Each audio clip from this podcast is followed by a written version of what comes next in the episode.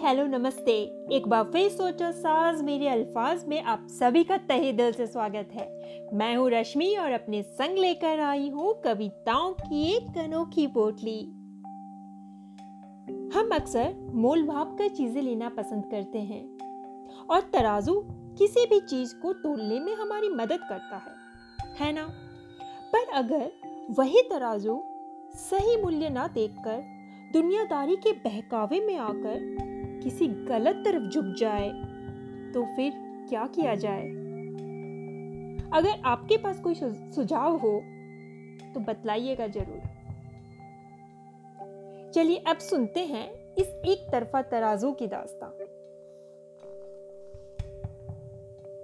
कैसा है यह एक तरफा तराजू? झुके है देख कर के भारी बाजू। यहाँ आँसू का है कोई मोल नहीं। पैसे से बढ़कर कोई तोल नहीं। यहाँ रुपया मुँह खोलकर है बोल रहा और भरोसा सहमा सा है डोल रहा। नज़रें टिकी है तराजू के कांटे पर। नज़रें टिकी है तराजू के कांटे पर, कभी तो इंसाफ कर सही और झुके। यहाँ धर्म के नाम पर लूटमार है बिकती इंसानियत भी तो कूड़े के भाव है। कैसा यह जात पात का भेदभाव है? क्यों नहीं आता बदलाव है? क्या परखना चाहता है तू? किसे आजमाना चाहता है तू? क्या परखना चाहता है तू? किसे आजमाना चाहता है तू? किसी की कमज़ोरी को बतला, किसी की कमियों को ढूंढ। बन खुद ही सरकार, लिए नोटों का भंडार। नज़रों के तराजू में ना तोल यह जीवन का आधार। नज़रों के तराजू में ना तोल यह जीवन का आधार। सच्चाई देखकर अनदेखा ना कर। सच्चाई देखकर अनदेखा ना कर। इंसान है, इंसान की परवाह कर। कहीं ऐसा ना हो, दूसरे को परखते परखते जाए स्वयं को भूल।